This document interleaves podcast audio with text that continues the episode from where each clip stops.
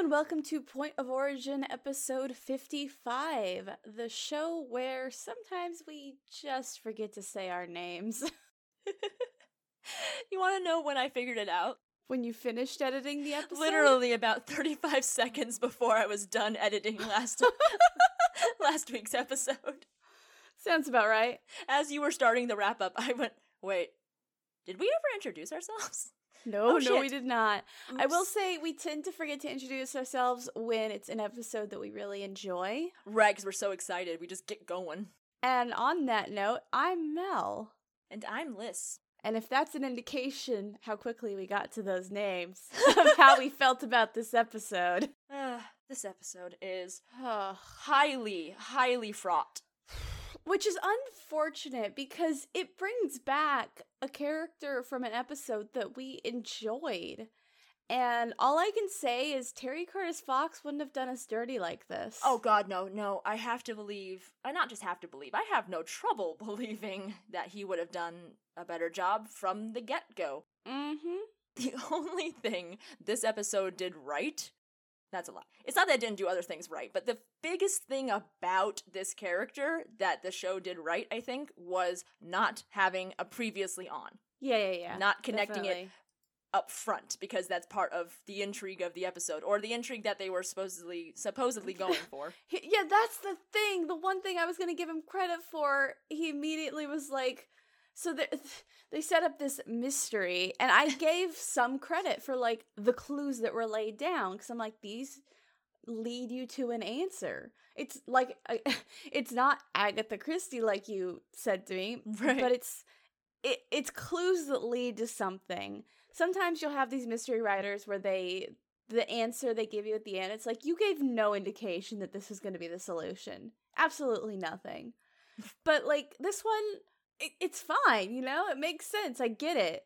But like he immediately just has it get solved with a Deus Ex Machina instead of the actual clues. That's the most insulting thing. Also, I'm sorry, as if as if she would have left that much incriminating evidence behind. Like she's just Oh, she not that obvious period. have. She would have coded that shit. She just everything about it would have been done differently because it's her. especially because of the fucking gross ass first bonding moment between Daniel and her with the whole like oh you would have left a note. It's like yes you would have been smarter about this.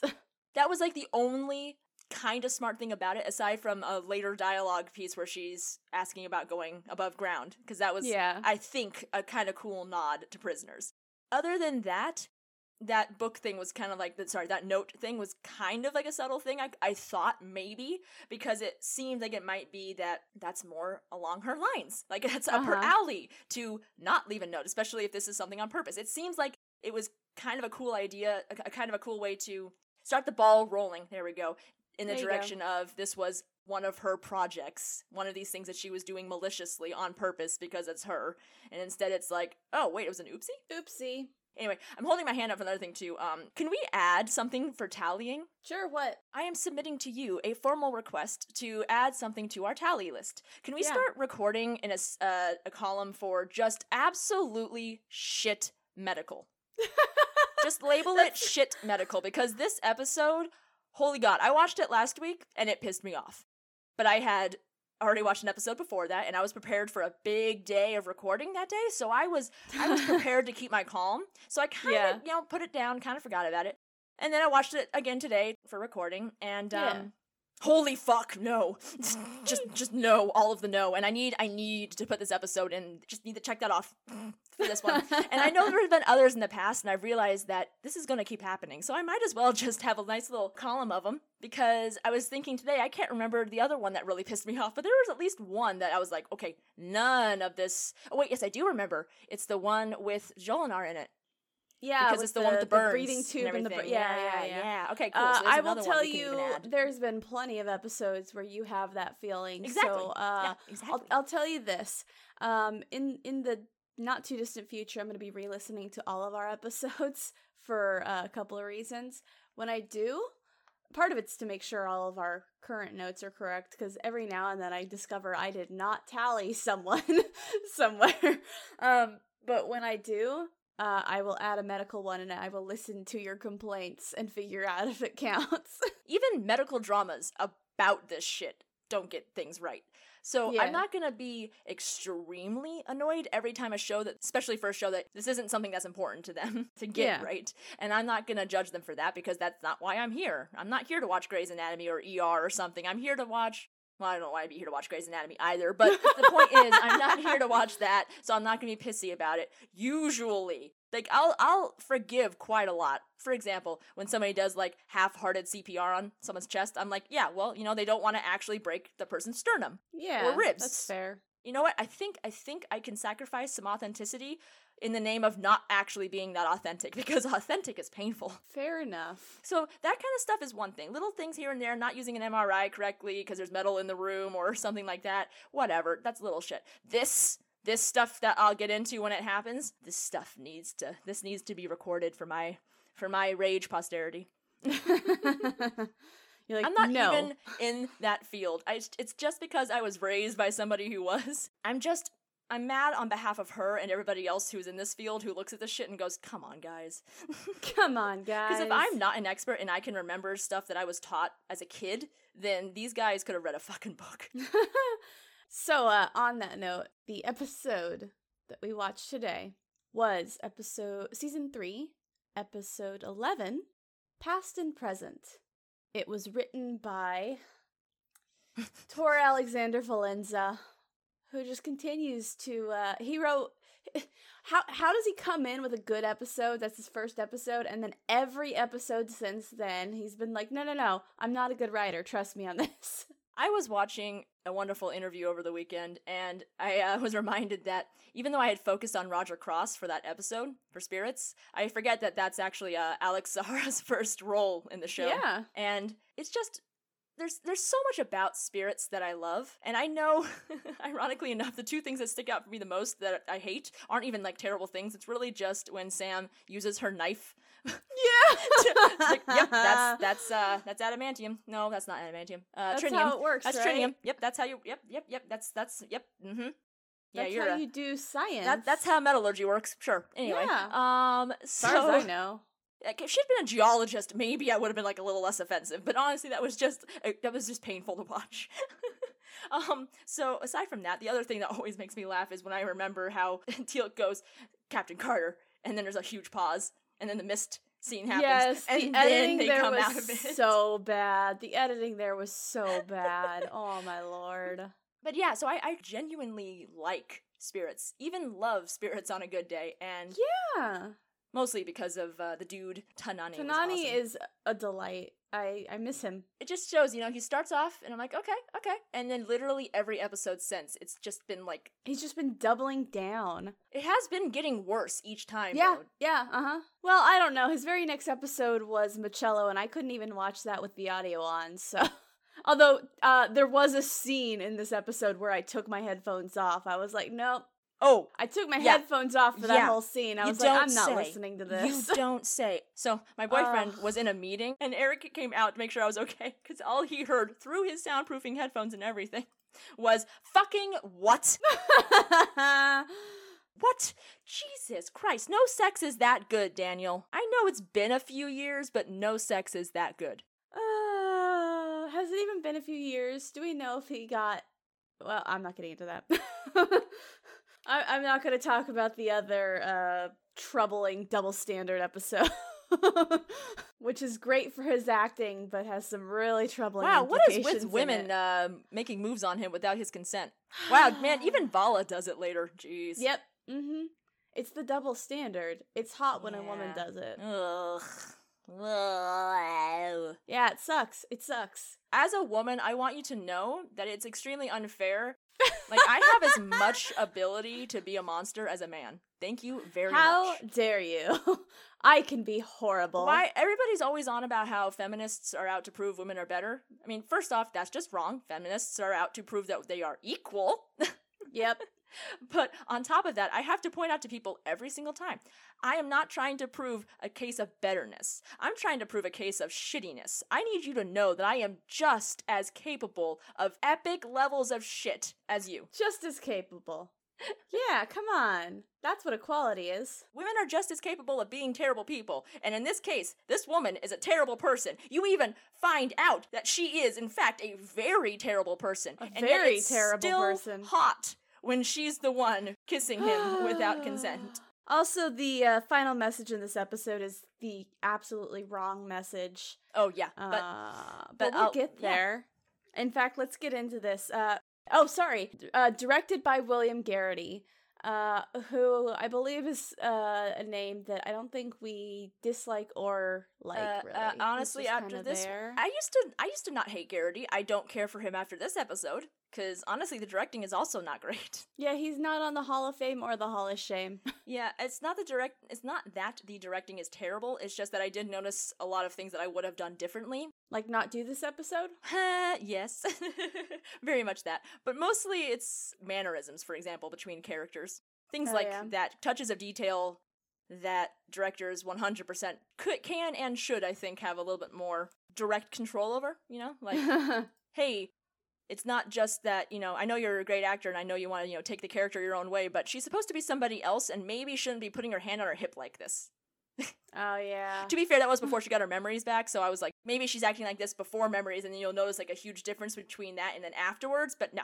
No, he just uh no. that- no, the actor just kind of did her own thing. Well, I will give credit to the actress. While her body mannerisms might not have matched, uh, she did a great job of like subtly amping up like the menace. yes, no, the menace was great. There's some angry screaming at one point that I'm like, damn. yeah, honestly, I would say um the the parts that you were picking, I would say come down to director because how is she supposed to have seen like you're expecting her to have seen this one single episode and st- you have to give her the source to like Yeah, no, she was not my problem. She was she was great. I uh I even liked the casting choice because she looks a lot like Sam. So Yeah. you can see Well, all, well, the, the hair definitely looks like Sam, but the uh, face shape look like Linnea. they have a couple It was things like a common. blending of yeah, Linnea They could have been like Sam. sisters, honestly, and I could see Yeah. why Linnea might have really been drawn immediately to Sam. Like, oh, look at that, she really is just like me, but with a conscience. Except there wasn't that much of that because uh, Tora Alexander Valenza doesn't know how to write women. Why didn't they bring back Terry Curtis Fox for this? I, it's just bizarre. It's insulting to his great episode and his great character to Maybe do he was unavailable for it. Maybe this wasn't on purpose. Maybe that's why this episode isn't great. Maybe it's because they had intended for the person who started the story to be the person to finish the story, and then something else went down. We can't know though because the trivia is like gone. There's, There's, none. like there's like none. There's like four notes, and one of them is. Ironically, none of them point out the problems with this uh, CPR or anything later, but they uh, point out a goof about like how something that uh, Kira says doesn't quite match with what the CGI back uh, background looks like. Um, and yeah, that's like, and the Well, fact that it's like Teal'c's name is revealed to mean something. It's like okay, yeah, cool, Yay! right? So Everyone's name yeah. means something. So I guess That's what language is. So, uh, let's get through the no doubt terrible synopsis so we can talk about this terrible. Oh god, I episode. forgot about the synopsis somehow. yeah, that's why I was like, we're not gonna forget this too. But you know, honestly, we could. It's not nearly as important as our names. no, it's in our. It's fifty-five episodes of this. We have to do it. So, SG One encounters an entire planet suffering from amnesia. The planet's leader, a woman named Kara. She's the leader. Yeah, they they do call her a leader a few times in this. Oof. Okay, uh, returns to Earth with SG-1 to find a cure, but even as Kara and Daniel develop a mutual attraction. O- Okay, sure. Uh, SG-1 suspects she may not be who she appears to be. That that was Honestly, that that synopsis was as bad as this episode was. Neither one of them is absolutely awful, but they're definitely not good. No. So, uh, to to give us something to look forward to in the future, two episodes from now, we get a Robert C. Cooper up. Ooh, and I after you. that is Heather Ash. Yeah, yeah, you're my excited. favorite. yeah, and then the episode after that is unfortunately Katharyn Powers. Yeah, but she'll be gone soon. but then right after that is Urgo. God, I can't wait for him. It's still so sad that he's dead. It's been years, and I'm still sad. Jeez. Anyway, let's do this shit. Let us do this shit. The episode opens up with them walking through the gate, and for once, they're not in a forest. they're in like a storeroom with like a whole bunch of uh, boxes and crates. It looks like a museum storeroom kind of thing. There's a blanket over the DHD. Uh, everyone's like, well, uh, I don't think they know what this does. I don't think they do a lot of traveling, guys. As they're figure looking around, poking around, they hear voices from outside. Uh, two people come in because they heard an explosion like noise from the building. I mean, I'm guessing with Echo, I'm guessing she heard something that when a warehouse is involved sounded real fucking spooky. Sure. Like, I, she didn't say she heard an explosion. She said she heard, like, an explosion like noise. So, f- sure, I'll buy it. Why Honestly, the dialogue in this episode is one of its better points. Yeah. For the most part. So I'm trying to be as fair as I can, as I always attempt to do. Sometimes yeah, that's the thing. successfully, the sometimes actors not. are doing a good job. It's just the episode itself. But yeah, so they come in, they you know meet the team and everything, and they're like, "What the heck? How'd you get in here?" And Jack's like, "Oh, the door was open." And obviously, he's obviously he's talking about the Stargate, and they're they're confused. But basically, after talking with these guys for a bit, they find out that this planet. Oh, because uh, they introduce themselves, and um, Orner, who is uh, is he is he a lieutenant in the in Monk? I it- don't remember if he's a lieutenant or not. Actually, I just they always just call him Disher. Randall Disher. It's Randall Disher from Monk. As soon as his, as soon as I saw his face, I'm like, is that is that from Monk? is that the guy from Monk? The the dumb one, He's not dumb. He's pretty. the dumb pretty one. I just loved him when his mother got almost got scammed by that asshole who's trying to find all the gold, and he marries Disher's mom, even though he's half her age, and Disher's just so uncomfortable the entire time. but it's like I always love that episode because it shows that he actually gives a shit. Aw. Well, he was always excitable. Yes, I always just loved his character. He was I don't know, maybe it's just because I resonated with him a little bit. I'm also kind of high strung. Oh, you don't say. Yeah, I try to keep it to myself. Um, I think I'm usually pretty successful. Yeah, you're super yeah, subtle. Yeah, super calm, super soft spoken, slow spoken, you know, with a measured coolness that never gets away from me. Yeah, that's me. Anybody who listens to our podcast right now is like, Is making the same anger snort noise I made at the end of this episode. you waited for the end of this episode to make that noise?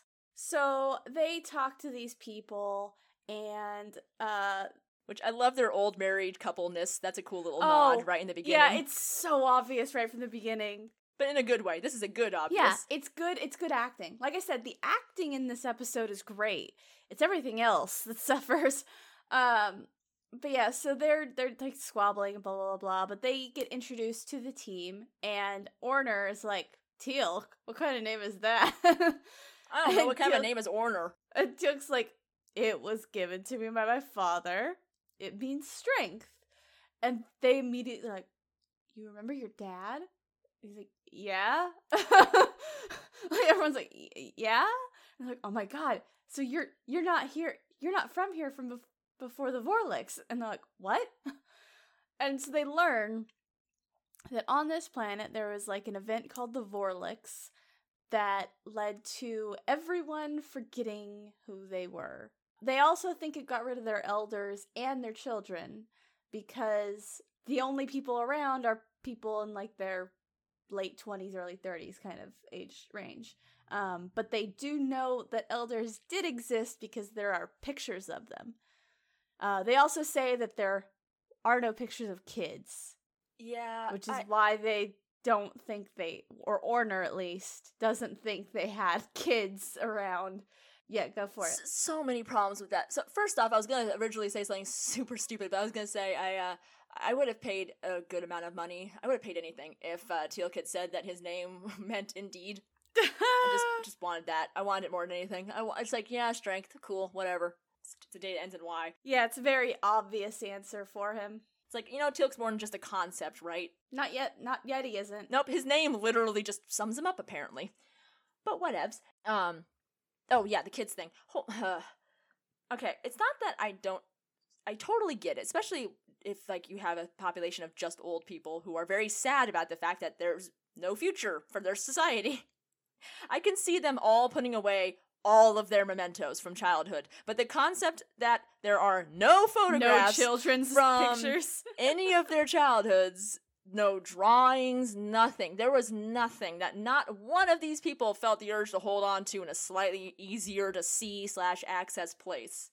That in this, however long it's been since that accident, no one's found any pictures of any kids. It's not that it's impossible. I'm just saying it's awfully interesting that that just such a it's just it's it's such a specific thing. I know it's because it's only trying to it's only there because it's trying to feed into the whole subplot, not subplot, the main plot, the main MacGuffin thing that's going on. But it's like I just it's too obvious and too not really actually. It, it doesn't really actually make sense enough. it also to, to isn't be a thing. important. Exactly, for such a silly, innocuous detail, it doesn't make The enough sense to be worth putting in. isn't plot important. Yeah, it's just I don't know. It's it's a lot of those little things where it's like it's actually not better for it, and it's not No. important enough to have necessitated this stupid little flaw. like it's not even a Goodness, no. necessary flaw. So yeah, that's what it is. That's what I'm struggling to say. If you had to put it in, it should have at least served a major purpose, like unavoidably. But Yeah. nope. Whatevs. you You're not wrong. Okay, so um, but yeah, so they hear all this stuff from people, and uh, Sam floats the possibility of mass amnesia, and for some reason, Jack acts like he's never heard of the term amnesia before. So Sam has to explain to him what amnesia is. I understand, Tor, that you were doing this for the viewers at home, but the viewers at home are also not idiots, and amnesia is a very common trope. So the few people who would not understand amnesia can ask someone who does know what amnesia is.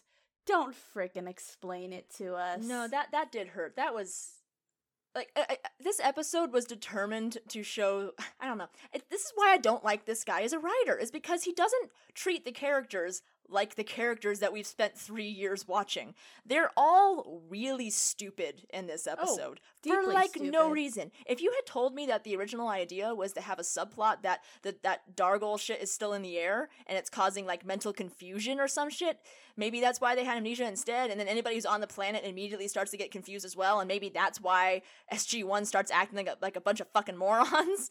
but you know, I would believe it if you told me that subplot, or if you told me that there was never an idea like that. I would have said, hmm. That seems like a bad plan, then, considering how you were determined, and now you keep using this word because you went out of your way to make Jack sound like a doofus. A freaking idiot. Yeah. He's usually a goof, but he's not a doofus. He is No. a colonel.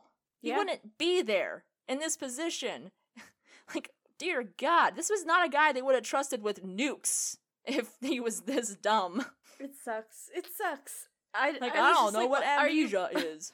Mm. Everyone knows what amnesia is. Why couldn't she have had? Why couldn't they have had Teal'c say amnesia, and she and she could have said, "Oh, I don't know what they call it where you're from," or something. that would have worked. That would have worked. Yeah, since they always like to use him as the guy who doesn't know shit anyway, like at least this w- here it would have made sense. Other times it's Uh-huh. a convenience thing. Here it actually would have made sense. It would have worked, but no, we went with Jack apparently not knowing what amnesia is. All God right, forbid that Teal'c gets an extra sure. line. God no, God no.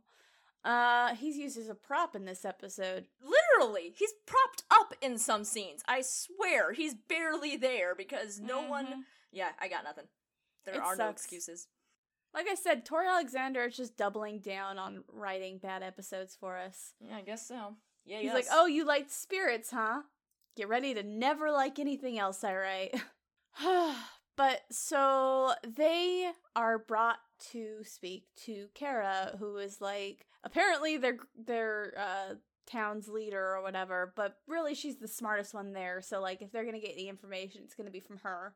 Yeah, I would have loved to have seen how this came about. Like, I totally get that she's just naturally intelligent and naturally has leadership qualities yeah, and so I'm forth. assuming it's because of the fact that she's just really smart and Right. And she seems calm under pressure. And it's, you know, it's Mhm. everything that made her a great psychopath is still helping her here um, in this regard. And so I, I get it. It doesn't not make sense from her character, but it's, it is funny that she's a leader. like, how did that go down?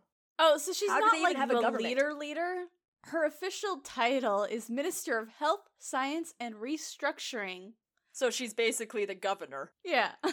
So they put her in the. I, again, it's not that it's impossible. It just doesn't seem like I don't know. I guess maybe it's just because right now we live in a world where I kind of I kind of forget what it was like when there wasn't just kind of mm. constant chaos going on in our government.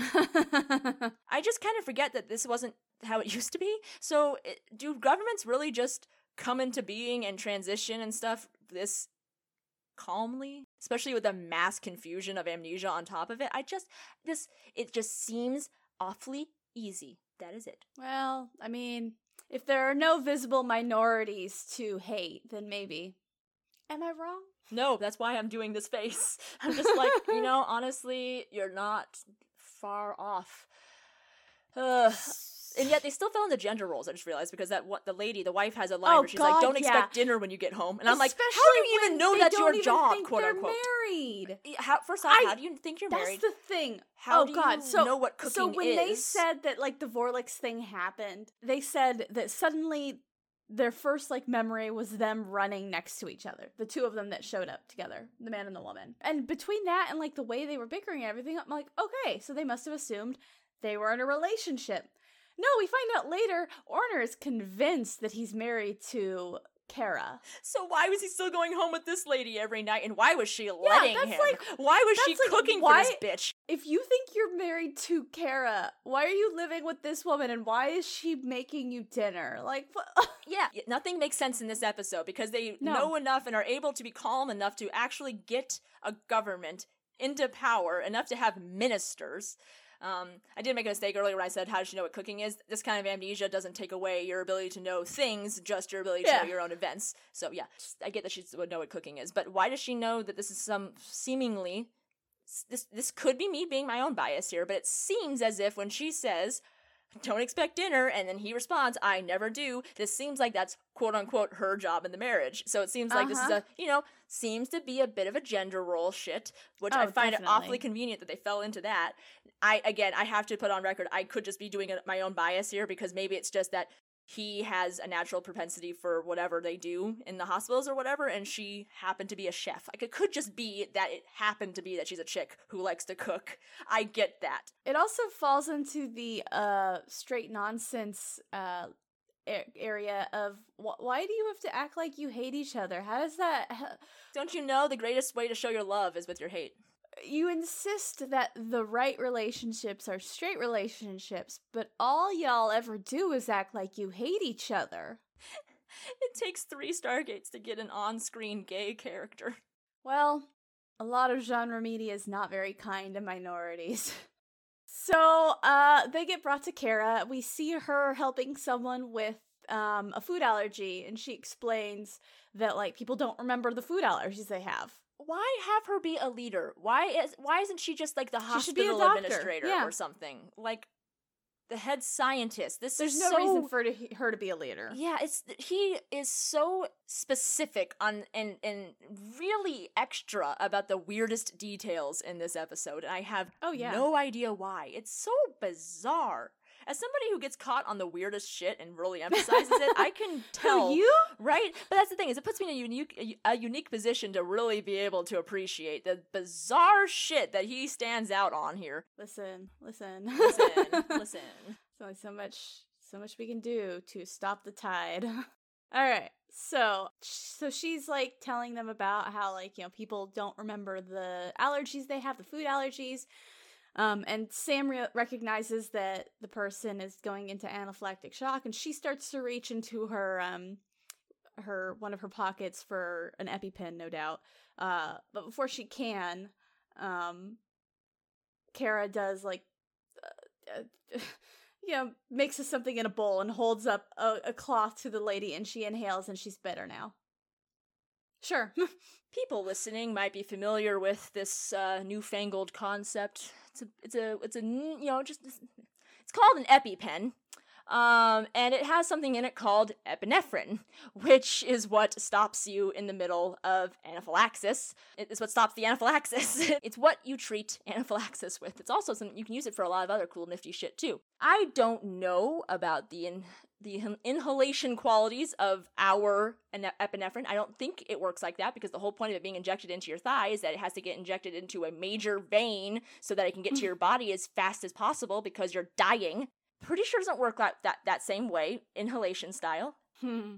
But and I know this planet could have something similar to epinephrine without being epinephrine.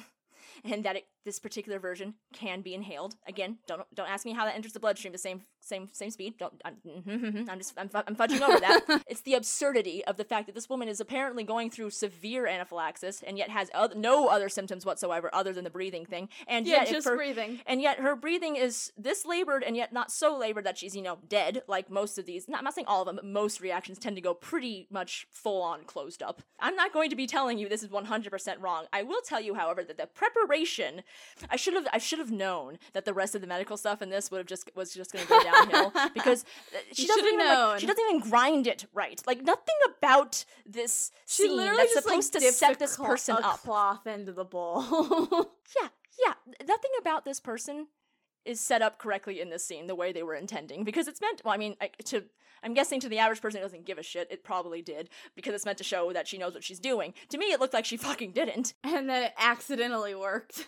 I mean, again, for all I know, the qualities of whatever plant or whatever she was using is like super vapey or whatever. I don't, I genuinely can't say as to the alien medicine. It's just the fact that she does such a shitty job with this little tiny mortar pestle system to get it ready, and then the fact that it is inhaled.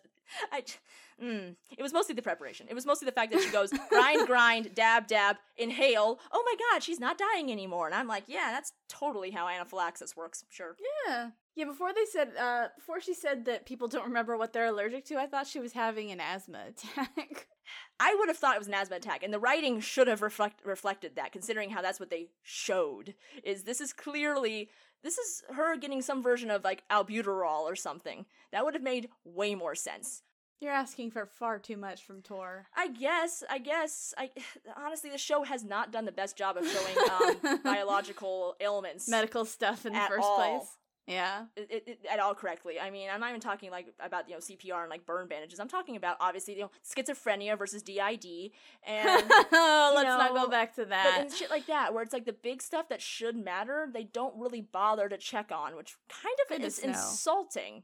Not kind of, it is just insulting. Is like I'm not saying that as somebody with, I'm not saying that people with asthma should be offended right now, and I'm not saying that people with allergies allergies should be offended by this scene, but it's still just offensive in general that people who don't have these conditions just don't think about them. They have no problem Mhm. using them, but they don't bother to actually learn about them before they do it. They're just like, oh, Yeah. this is an easy thing that doesn't affect me. yeah, pretty much. Don't don't think about it. We don't need to think about it. Someone should, because apparently no one in the process of making this episode did. Why would they do that? Come on now. Who knows?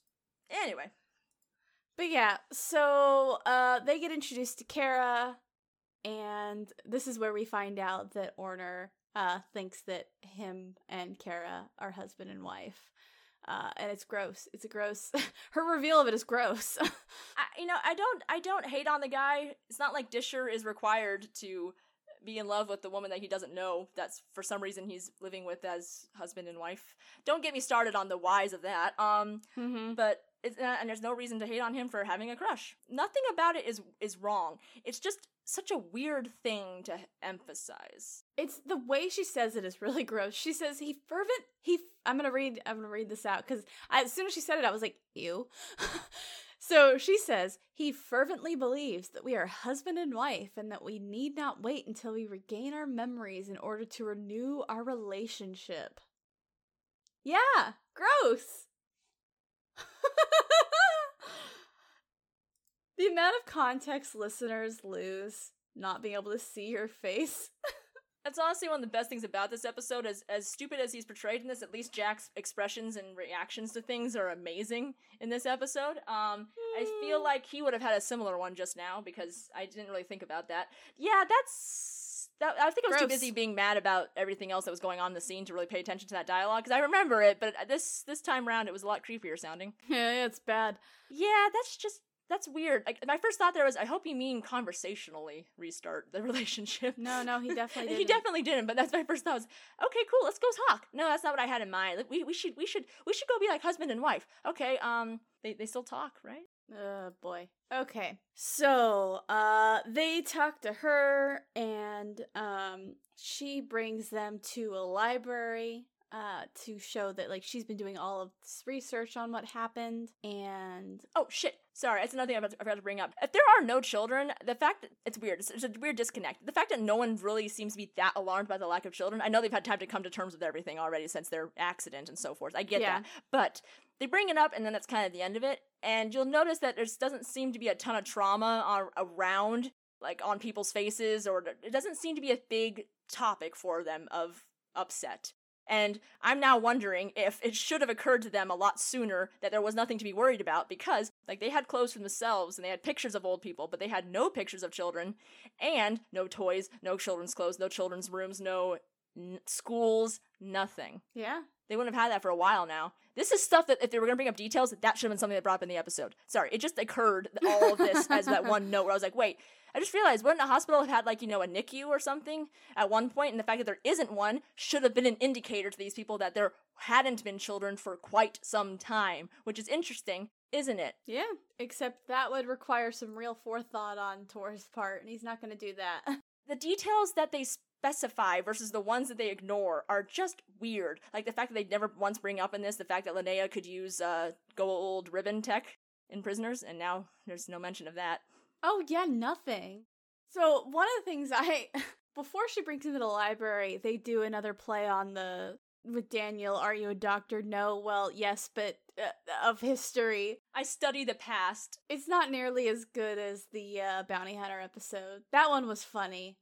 this one is just a clumsy attempt to make her interested in him. It's not that Michael Shanks and okay, I'm totally gonna mispronounce her last name. It's not that he and uh, Megan. I never know these names. L E I T C H. Is it leech or Leach? I don't or know. Latch, baby. I'm gonna, I'm, just, I'm gonna go with the one it definitely isn't. Latch. yeah, Latch. Let's go with that one. It's not that they don't have chemistry. It's just that when he says "I study the past" in his usual awkward Daniel way, it just seemed forced and not. It's because it was forced.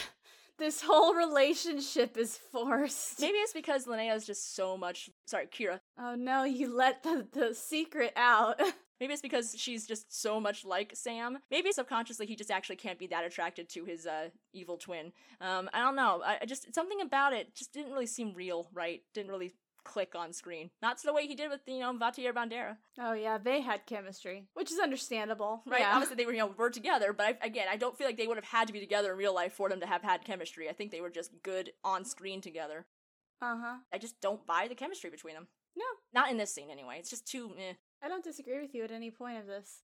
But yeah, so there was a not as good joke of the I'm a doctor, but not that kind of doctor. So, uh, she takes them to the library. They tell her about the Stargate. She, because she figured out that they're not from this planet, and they tell her about the Stargate. And then she says that, like, oh, Dr. Zervis, I think, mentioned something about that in his research. And uh, she pulls out a book and looks through it, and she says, like, oh, I haven't been able to find this guy, but, you know, I've learned a lot from his information, his his research, and how he talks about them getting a visitor through the Stargate. And they find out that the visitor was somewhat of an apothecary, but she also claim Kara also claims that the visitor did not survive the Vorlix because they found the bodies of an old woman and a man near a building destroyed by explosions, and they assumed that the man must have been Dr. Zervis and the woman must have been the visitor.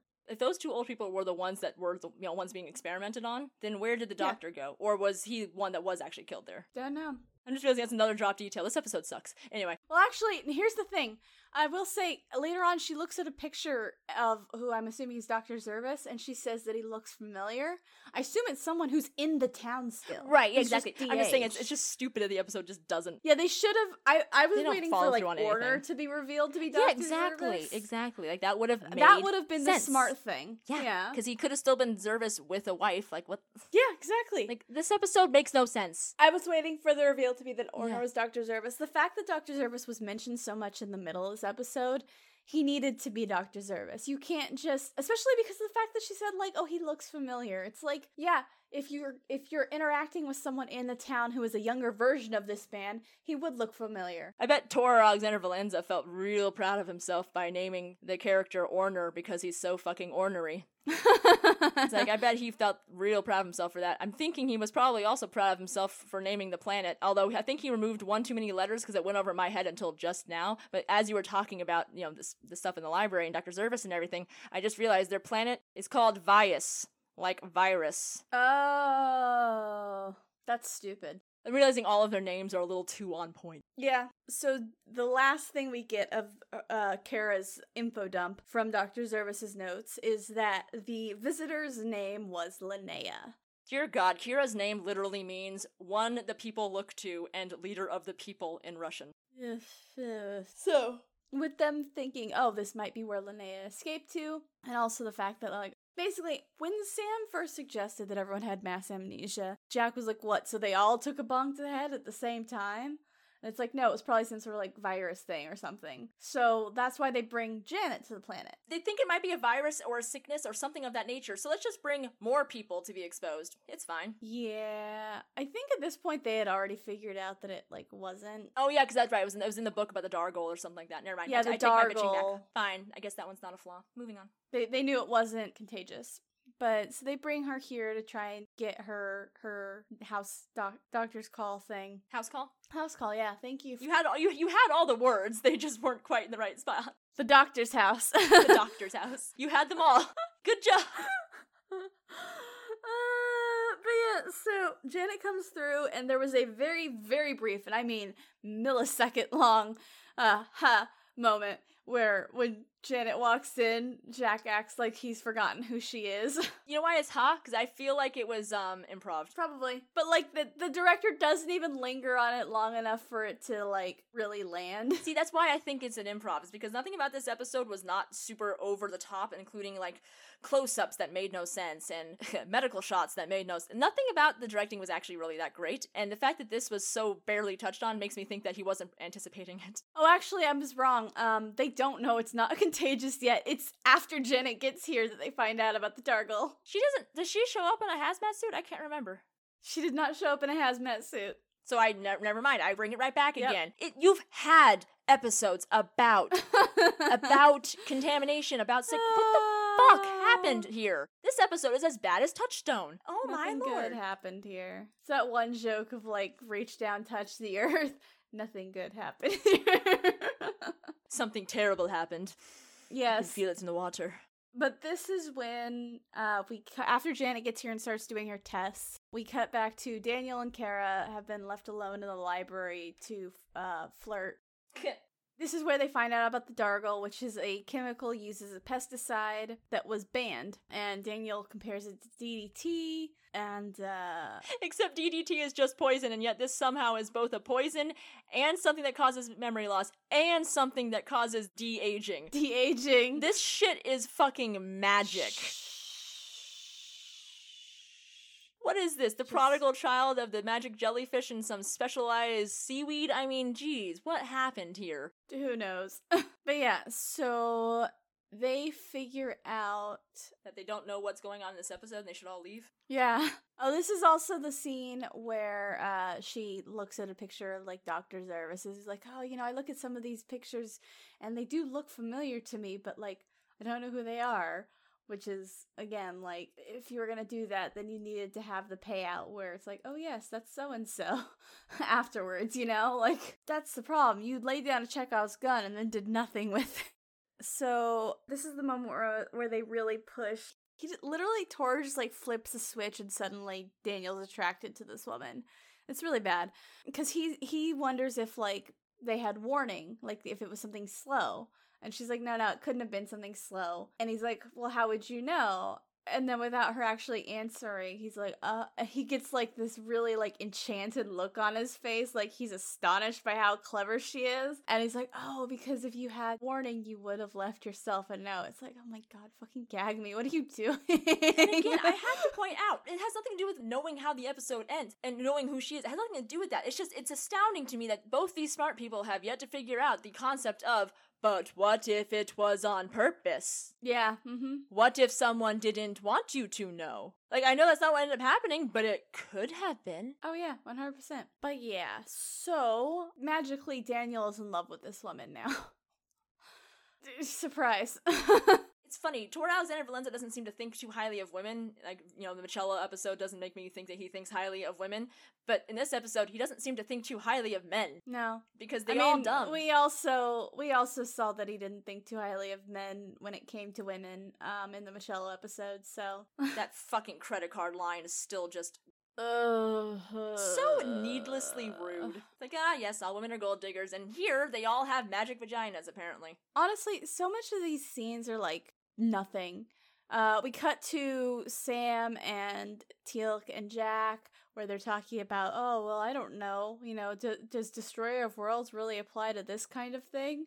And then Sam's like, well, if no one remembers who they are, that's kind, yeah, that that's kind of destroying them. Look at you know, I know I said earlier that the dialogue was one of the better parts of this episode. It it doesn't get that way until like halfway through, I guess. Because I I was noting to myself, moments of good dialogue.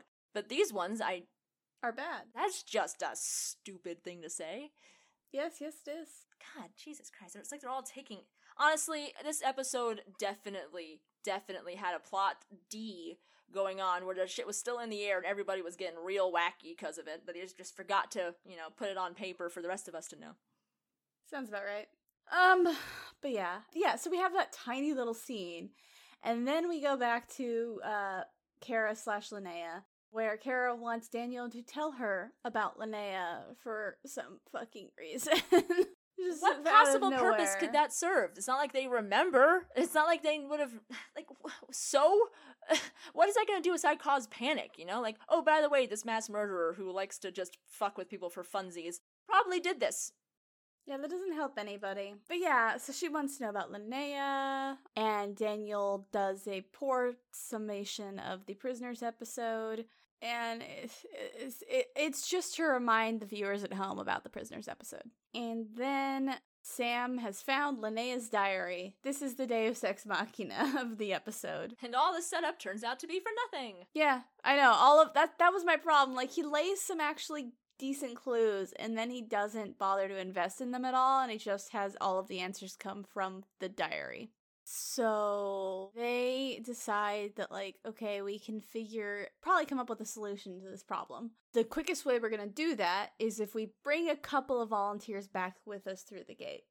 And as long as we're, you know, set up a proper quarantine, we should be fine. Oh yeah, now you give a shit about that. Once again, yeah, just right? to point out. Speaking of Battlestar Galactica, we brought that up once last week. There's a great episode that points out that what the kinds of clean room shit you should do when somebody comes back. Granted, they're coming from spaceships and they're coming from back from radiation in the episode I'm thinking of, but they have little tents set up so that the people who come, the pilots who get out of the cockpit, right out of the cockpit, straight into a clean room, straight into scrub down, straight into blah blah blah blah blah. Treat alien planets, environments like radiation, people, straight into a clean room. oh my god, they they should definitely be doing that here too because they they they don't know for sure that this can't be what if it's contaminated their clothing? Who the fuck knows what this stuff could be doing, how it could be doing it, and you've had issues before. So why are you just letting everybody in once again into SGC? I know it's hermetically sealed and I know they're gonna do some cleaning shit, but why don't you ever have anything rigged up over the fucking gate when they first come in? Straight Easy peasy. Eliminates half your issues right there. Well, if you're gonna expect it to come from anyone, it's not gonna be Tor. True. Honestly, you're right. This you want, you, this complaint has no place in this episode. You're right. No. so basically, all of the people we've actually met on this planet come back through. Orner, all the important people. The woman who we will find out at the end, shock, surprise, not really, is Orner's wife, uh, comes through, and also Kara comes through. And So they just left the entire planet without their leader and the support Yeah. structure. Uh-huh. Cool. Uh-huh. Fuck them. So they're doing uh, research and they have the idea that they should be able to cure what's going on. And I do like that at first, when they're first talking about it, Kara's already like ready to insert herself in amongst the solutions. And Janet clearly is like, Daniel, get this woman out of here. Make it stop. and like kind of like subtly indicates to Daniel to like give her a tour of the base. So he decides to have a romantic walk around the base with Kara.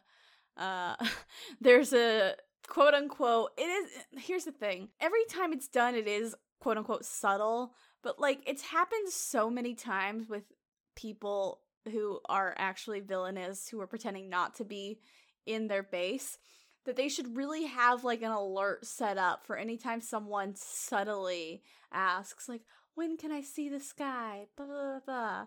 You should immediately suspect that person. I, I know it's too early for that, and I know I'm gonna piss off my own when I say her name, but it's kind of like they should have like an Alexa dot everywhere. One second. Yeah. For her to go away. With like the trigger of those words. When can I see the up, uh, above ground? And all of a sudden the klaxon starts going. Ah. Attempted ascent in progress. Attempted ascent in progress. Get her. Yeah, pretty much.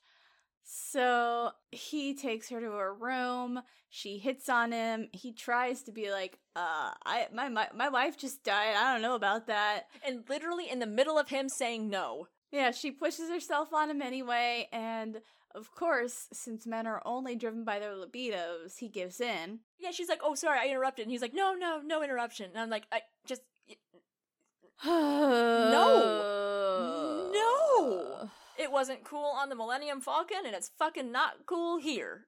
Uh-uh. So, um, we get a scene with Sam and Jack where Sam says Sam gives us the Deus Ex Machina answer to this uh the mystery that Tor pretended he was gonna set up clues for and then just gave up. The answer is this planet had the Dargle. People uh, knew that it could be used to slow the aging process, but they also figured out after a while it made them infertile, so they stopped using it. Linea came to this planet, found out about it, decided if she like upped the factor on it, she could turn it into a fountain of youth, but it wound up r- erasing everyone's memories as well.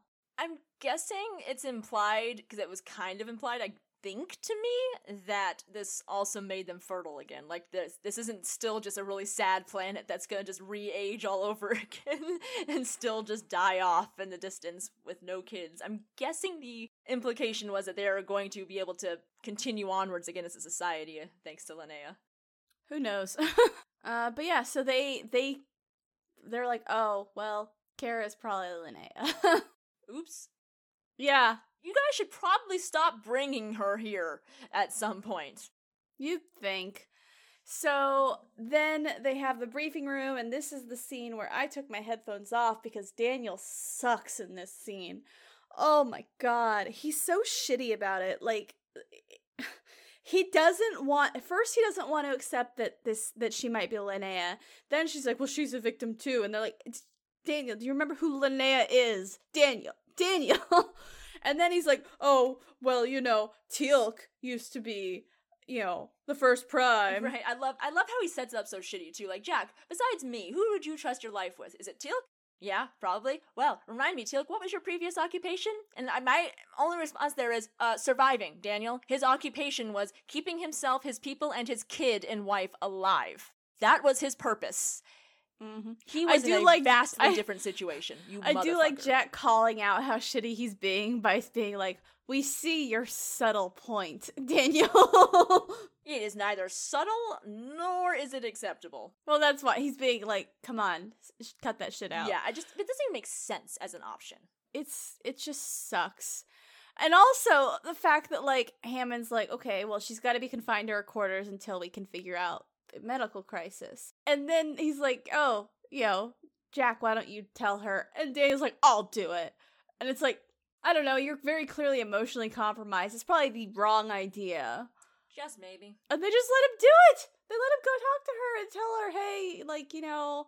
eh, But he he he like talks around it, and it's by not wanting to tell her that they suspect that she's a mass murderer, uh, but not wanting anyone else to be the one to talk to her, he he comes off really shitty and shady to her as well.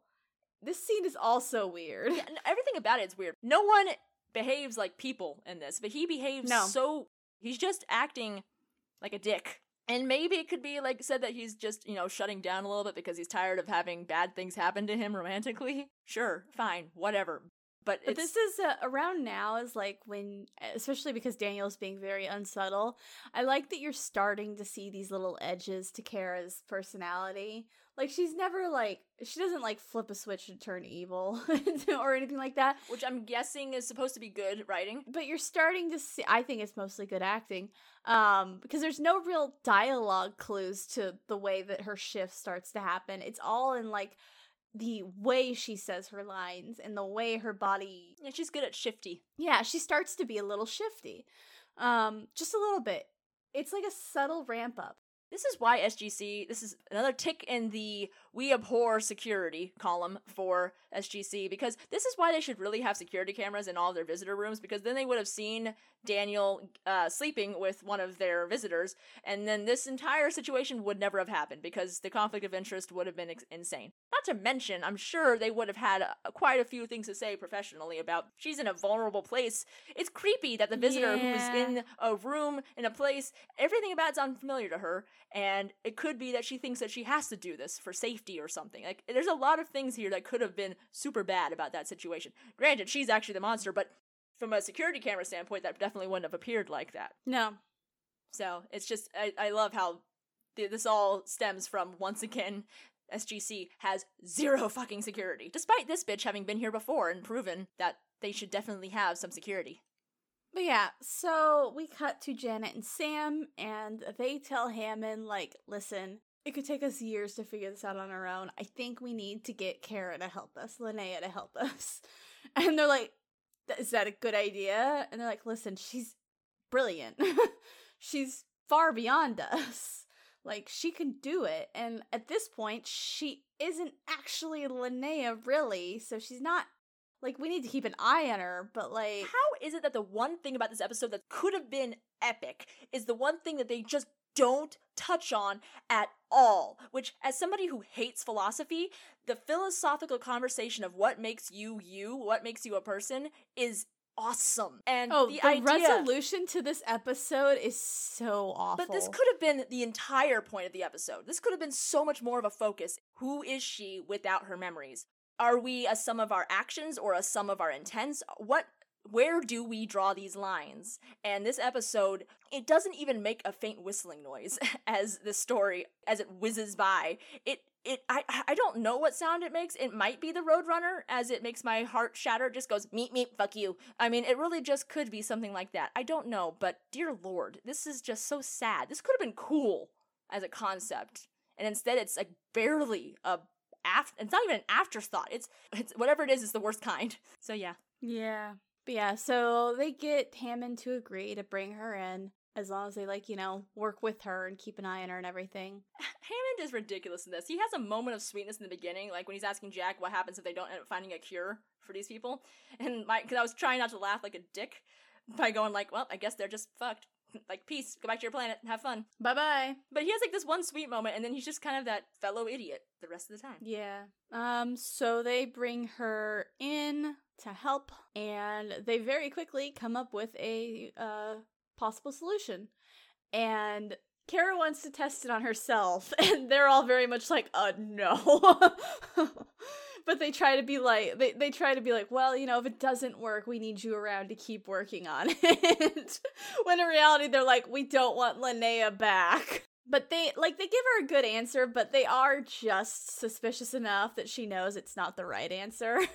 Yeah, maybe if one or two of them had been shifty, it would have gotten by her. But the fact that literally all of them, not just the guy Yeah. she just slept with, is being weird all of a sudden. so this is where we already talked about this a lot. He goes into like seizures. I'm gonna keep this as quick as I possibly can here. So first off, he starts convulsing, otherwise known as seizing.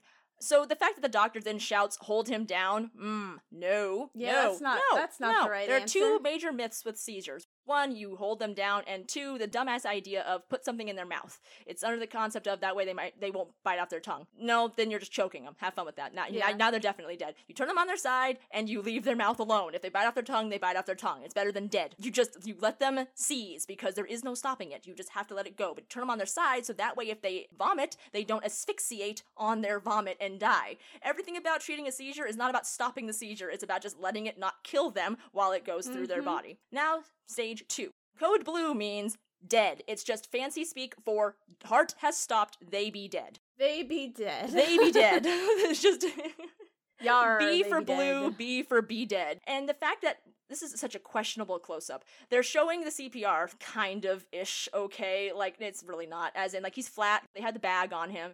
Uh, but they're not doing it quite right. And then they do a really stupid close up on his eyes, where his eyes are moving like he's in mid REM sleep or something. Bitch, you, do you ah. know what CPR means? It means cardiopulmonary resuscitation, as in you are bringing them back from death. Their eyes are not going to be moving. He's not dreaming, he's dead. It just hurt Listen. on so many levels. It would have been one thing if you like happened to notice it in the corner of the screen, but no, no, no, no, no. It's a close up. Hmm. And then right afterwards, da, da, da, oh yeah, here's the, my favorite thing about uh, cardiac arrests. You are definitely not just going to wake up and start talking like you didn't just die. Maybe I could have bought it in a Mission Impossible because it's like a professional spy whose body is definitely built for, or at least has been battered enough that this is like a Tuesday for him. uh huh. But not, not this dude. Not this dude. And he just blinks, sits up. Hi, everybody. I'm totally fine now. Yeah, I guess it didn't work, but at least my heart's beating. That's nice. Yay. That's how it works. Na na. Na na na na. nah, nah, nah. But yeah. So they're gonna take a little break before they try again. Yeah, because you know, cardiac events are just every day, and you can cause two in a day, and it's fine. Or another Yeah, seizure in a totally day, and your brain can just not like that's you know still kind of significant trauma on a some level. You you you you need to rest for more than a day or so before you do this again, and a doctor would definitely know that. Yeah, you'd think. Uh, but yeah, so they say, "Hey, Daniel, take her back to her room." Teal'c goes with Daniel because Teal'c is a good friend who doesn't deserve this. Even despite Daniel throwing being first prime in his face, he, you know, tries to stop Daniel going in with her alone because he's trying to protect Daniel. Teal'c is better than all of us. Yeah, all of us combined. But this is where he goes in to talk to Kara, and she confronts him with the fact that she has figured out that they think she's Linea. He explains, you know, what Sam figured out from the diary and everything. And he also just says, Yeah, you're Linea. the DNA test we did confirmed it. You're Linea. You should probably do DNA tests as like a compulsory thing. Like, hey, Yeah, wanna come to our planet? Guess what? You gotta sacrifice some DNA. They should start doing that. So Like, I still think it's a bit of an invasion of rights, but at least it should be like a safety thing. So we get another scene afterwards where um Jack talks to Daniel about his weird attachment to Kara slash Linea, and Jack says something that doesn't make any sense. where he's like, "Listen, if she remember remembers who she is, you'll be one of the first to go." And it's like, Based I on mean- what? old Linea showed an interest in Daniel as well. I don't think that's true, Jack. I, I guess he was trying to ins- insinuate there, and by he I mean either Jack or Valenza. I don't know either one. Uh, somebody was, tr- I think, trying to insinuate that as soon as she remembers that she's a killer, she's gonna want to get rid of her first weakness. Maybe. Okay, well then he should have worded that better. That's what you were going for, you missed. But yes, so stupid, honestly. So then we go back to they're doing more tests and they're like, okay, I think we're ready with this one. I think this is the right combination. And they do like a pre run with like vials under a microscope and it seems to work. Uh, and Janet and Sam decide to leave Kara alone in this room long enough for her to grab her own sample of it. Again, this episode would have been better if they, They, had know focused who on, she is. Right? They should have focused on like what makes us us. Mhm. Because the second they figure out who she is, they start treating her differently. So they should have consistently been treating her differently. And then Yeah, the her problem acting like is this that, would have been like- better as part of like the story concept. The big issue with this episode is the last five minutes bring up an interesting question and they don't try to talk about it at all. Of which, uh, when we get to it explicitly, I'll, I'll talk about it. So they go give Order the new test and it works. And he remembers his actual name is Nodal and he remembers that he's married to Layla, who is the woman that appeared with him in the first place. Shocking no one. Shocking no one at home. They were acting like a married couple. It's it's the most non-reveal reveal and again it's such a weird thing to focus on in this episode. I just i don't get it. It's because the guy was from monk and they wanted to use the guy that they had paid money for. I get it. Make him Zer- zervis then whatever his name was. Make him be- a more I, I thought he was going to be. Zervis. yeah just make this whole thing better. Make all of the dyna- all of the dynamics Of course, if he was Zervis, then he would have, as soon as he got his memories back, he would have known Linea was bad. Why Probably. I mean, he would have known who she was, but he wouldn't have known that she was bad because she was, as far as they know, helping them. I mean, if anyone was going to figure it out before or after, I feel like it would have been Zervis. But yeah, so, uh, so to Nodal is like, oh, Kara, it's your turn to take the antidote now. And she's like, no, I can't. And then she just leaves. And she, in private, is talking with Daniel. And she's like, what'll happen to me? And he's like, well, if you don't take the antidote, you can always go back to Vyus. Um, and she's like, yeah, well, they'll be afraid of me because they'll remember who I was. But then, were you? Which is assuming that that she was explicit about her um her machinations near the end at some point. She was either lying to them, and you know, by omission, by not telling them that she was the destroyer of worlds. She was either the apothecary that was there to help them, hence why they were trusting her enough to, you know, let this shit go down, or Yeah. she was the scary person. Mm-hmm. What I got from that dialogue was that she was insinuating that they were going to tell the people who she was because they did. Which they shouldn't. They shouldn't have mentioned anything if they Yeah. weren't if that was an option, quote unquote, you Mhm. know, for her to go back. So the fact that she's just assuming that they're going to, and the fact that no one talks about that specific thing, and just there's, there are so many assumptions being made, and none of them are the right ones. No. None of them are the but right yeah, so one. why would they be scared of her? Because God knows. between SG Nobody One knows. and Kira it's a mystery. and these two other people, I got nothing. I got nothing. My brain just breaks. Valenza, you have broken me. Great job. Well done. but yeah. So as he's so they're not actually in her room yet. They're walking to her room while this conversation is happening. And as he leads her into her room, she says the words to him, "All debts have now been paid." And then it takes And he leaves her in the room, walks away, and then turns back around and opens the door again and goes, "You took the antidote, you remember." And again, he he has to line this out for us in the narrative just in case people don't remember the prisoners episode. Uh he's like that's what that's the message you left after you after you escaped from our base. You left that on our computer. All debts have been paid. You remember that you're Linea now. And she's apparently got this gas bomb that she was planning to kill herself with. And she's trying to get him to leave her alone so she can kill herself uh, because now she's got like this con and here here is where the interesting the one interesting part of this whole episode is. She now has this conflict of memories where she remembers being Linea and she remembers whatever led her to that life. And so those memories help make up the person that is Linea however she also remembers being Kara so she's also got what those memories made of her conflicting. But like Tor does a really bad job of This like scene- there's a part of me that like This scene should have been Like- the whole episode, and yet yes, we get this one scene should have yeah. But it's probably this what, one scene should have been the entire narrative. If Yeah. if Heather Ash wrote this episode, It would have been. this whole this 5 minutes would have been the whole episode. no. Terry Curtis Fox had written this. This would have been the point of it. I don't he does I he feel like do he quite the same. It wouldn't have been quite the same. Heather Ash does like the big like societal questions, at least from the one episode me we've one seen episode, so yeah. far. To be fair, and his and his Whereas- episodes weren't focused on that kind of stuff. No. Yeah, that's why I'm saying like he, he still would have been, done a better job than Tor Alexander Valenza, but I don't think he would have like made the whole episode be about that ethical philosophical question. It still would have been good, uh, because I trust Terry Curtis Fox. Linea's story should have been continued slash slashed slash finished by the person who started it. Period. That just Yeah, makes more sense. absolutely. And again, Or if not him, Heather Ash. yeah, but that, and, uh, yeah, on top of that, the character that she had been made out to be deserved a better ending than this bullshit. Yeah, also, this would have been a perfect chance with the whole concept of the memories making you who you are. This would have been the perfect opportunity for us to actually find out what led to her. Exactly. To her her becoming the destroyer of the world. That's why these this 5 minutes should have been the whole episode. Because this would have been a great episode to figure out who she was, why she did the things that she did, whatever backstory she had with the Goa'uld that gave her the ability to use their tech. I mean, Mhm. come on. I think this should have been a joint writing writing project between Terry Curtis Fox and Heather Ash.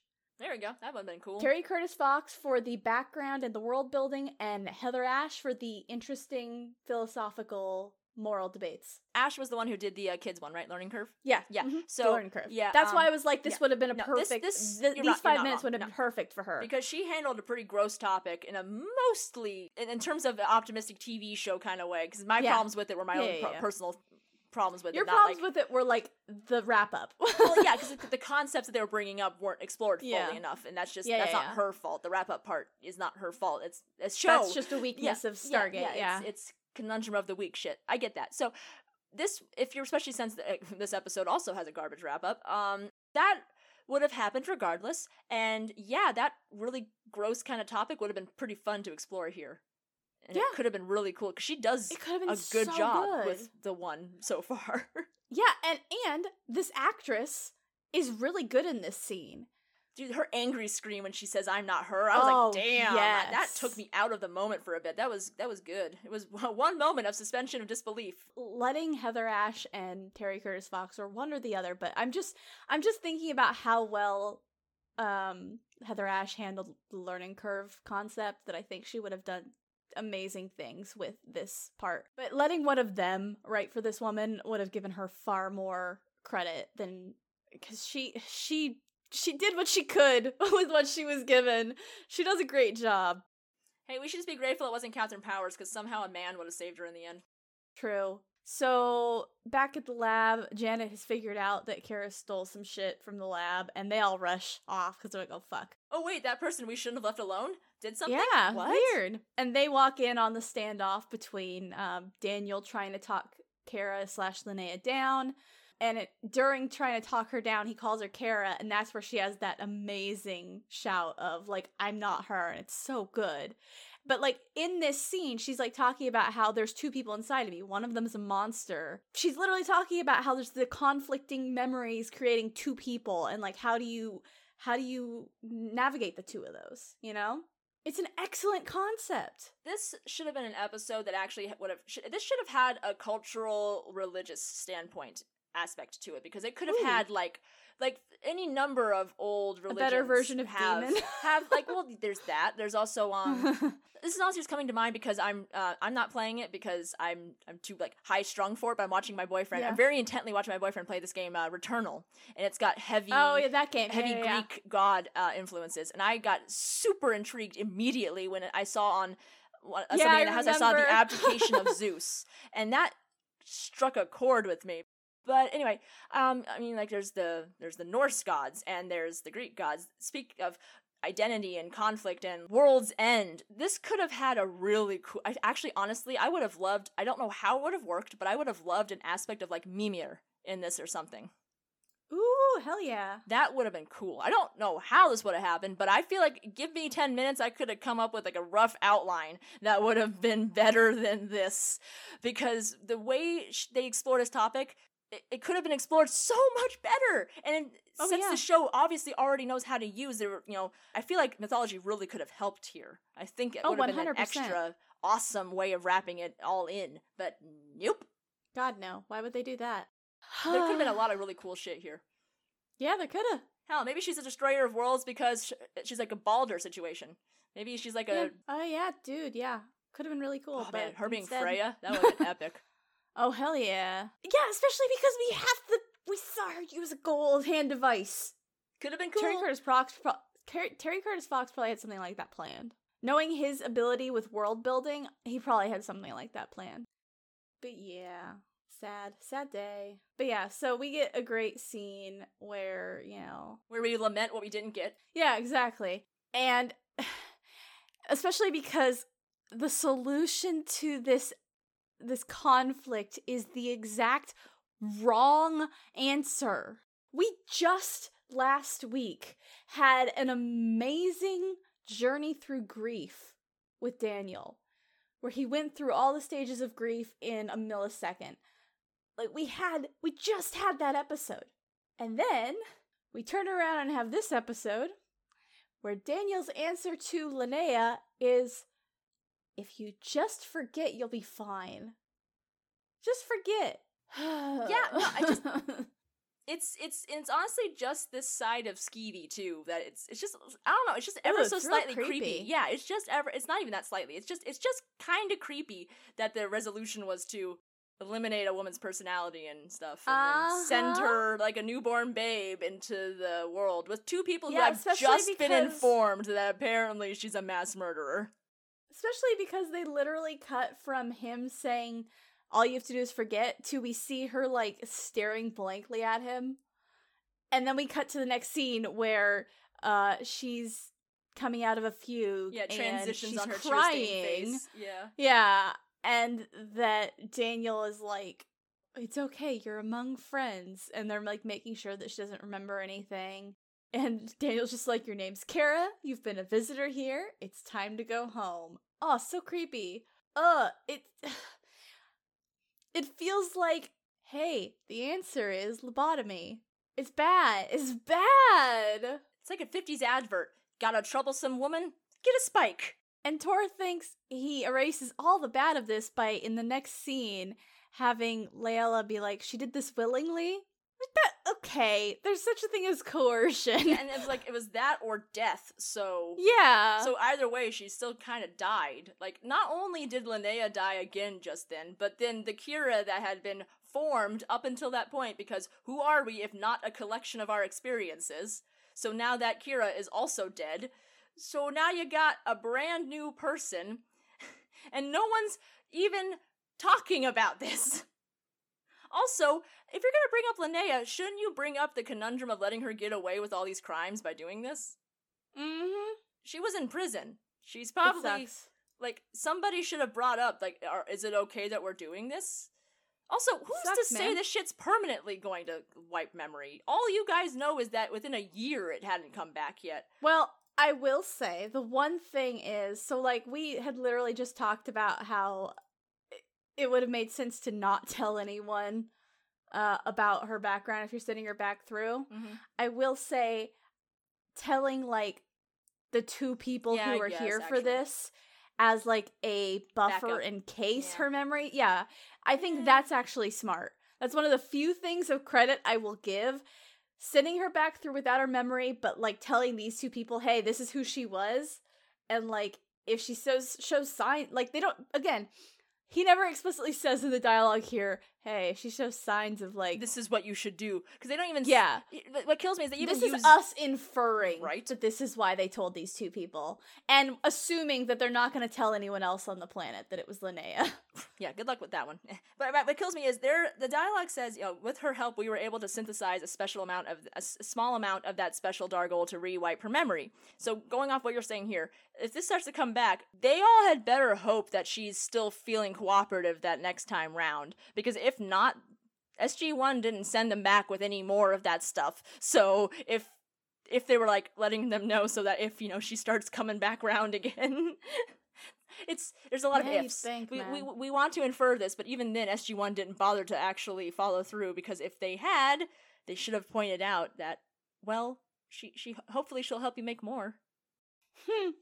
well i'm assuming that like they only needed her help to develop it in the first place and they have the steps now so they can make it right but then how would they even know that's why i'm like, Valenza they- did not do a great job here well yeah that's the what i'm saying we're inferring Yeah. that they told uh nodal Yeah, about yeah. who she was Yeah. and that her memory's erased so that hey if she starts to Right. backslide come come call us oh come call us versus just inject her yourself Yeah, no, See, I assume. Okay. Again, this is all of us doing like Yeah. inference. Yeah, I just, I just assumed they were letting them be fully autonomous at that point, and they were just gonna let them do it on their own. But I guess, yeah, I guess it could just be uh, out there that the the Vians could just give a shout if they need help. Hopefully, the Destroyer of Worlds hasn't, you know, destroyed the world by then. yeah, right.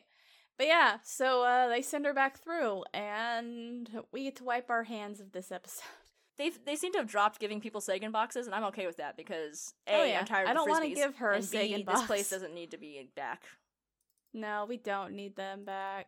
That being said, man, the character of Linea deserved a much better wrap up than this. No, she, she did. That's why I'm saying Heather Ash or Terry Curtis Fox. One of those two would have done well with this. Terry Curtis Fox because it's his character and it's his world. Heather Ash because she would have taken those the the p- potential of those five minutes and actually done something amazing with it. But that didn't happen. But instead, I'm always reminded of the first words of In Bruges, it's, but I'm not, so I don't. It's just yes, that whole thing where it's just, eh, I could write a good episode if I felt like it, but I'm not feeling like it, so I didn't. So, uh, let's let's wrap this up. Nobody died. Are you a Jack or are you a Daniel for this episode? I don't think I need to actually ask you, but I have to anyway. It's the prompt. I, I am Jack in this episode. I am also Jack, but only because Daniel is intolerable in this episode. They do also suggest Jack doesn't know what amnesia is, which I don't like. Yeah, okay, so uh, uh, uh, excluding all of the stupid moments, because I am Jack in this episode, but I am a Jack in this episode that went to the planet and then immediately got sick off of leftover Dargol fumes. And that's why I was cloudy headed for the rest of the episode and acting like a bit There of an go. idiot. Sure, absolutely. Yeah, there was a specific scene that got me where I, I even wrote down, "Well, I'm Jack," because I forgot what exactly. It's around the time that uh, Sam's trying to get him to do something. I don't know. She's Sam's reacting to him. He's reacting to her. It's great. Uh, I, I think it's before the scene where she says that she needs Kira's help, and his head just like whips up. I think it's right before that, but she's trying to tell him something, and he goes, "La la la la la." I Oh, can't yeah, hear yeah. you, and I'm like, well, that "Yep, was her me." trying to say that they need Oh Linea's yes, help. but there you go. That that that is so me. She was leading him towards that, and he could tell that's where she was leading him towards, and he was like, no, no, no, no, no. yeah, I'm also a Jack because Daniel's terrible in this episode. So, uh, again, I don't think I actually need to ask you, but what's our Joaquin Phoenix for this episode? I have one finger. it's not a thumb? It's not two thumbs. Yeah, it's bad. I, I didn't even ask you. I already put Italian bad. No, uh, this was. We even gave. Machello a meh. This is worse than Machello. Yeah, well, because Machello, the bad parts of Machello was Machello and Daniel's body hitting on That's women. right. I remember us being really pissed off about how the structure of the episode was pretty good. Like the construction, I think, is something exactly. we talked about. Yeah. Here's the thing. That one, he did good with like laying down like clues and shit. Yeah, the framework was cool, and the shit that wasn't Whereas specified was like this episode, cool, intriguing. Like us thinking that maybe it was kind of like Machello's um life uh, life support machine was kind of like a sarcophagus. Like all these cool allusions Yeah, to his similarities. Whereas in this episode, he laid down the clues and then just gave us Deus Ex Machina with the journal. It's like, did you get lazy? What? what? It's like it's like a it's like a silly movie like where you hear cough cough and everyone's like looking for the thing that somebody's trying to indicate and they're not seeing it fast enough, so then it just flies into the frame and hits somebody in the face. God. Except unlike that, this wasn't bad. funny. I... It was bad. And I'm glad we're done with it. May we never see its like again. Hopefully not. Uh, next week, we are covering season 3, episode 12 Jolinar's Memory. Memories, sorry. I, I, you know, I know the episode. I just have no idea what my feeling is about it. I don't remember. Yeah, I, I don't I, either. don't have an opinion on this episode. I'm like, oh yeah, it's this one, and that's like it. That's that's all I think. It's none of our it's none of our faves or least fave authors. That's what I can for now, for now, let's see how I feel next time. it's a duo. We'll see how I feel tomorrow. Oh, a duo. Yeah. As in two episodes, two parter, or No, it's two oh, people. Oh, two people writing it. Got it. Yeah. Cool. But yeah, uh, until then, if you want to get a hold of us, you can find me on Twitter at It's Mel Not Liss or our podcast Twitter at Point of Origin PC. You can also email us at pointoforigincast at gmail.com or write something on the side of a tissue box and toss it through the nearest wormhole. You can find links to things we talked about during the show in the show notes, even though there really wasn't much to talk about. God, no. And if you like our show, please don't forget to subscribe and leave a review. Thank you for joining us on our incursion through the iris, and until next time.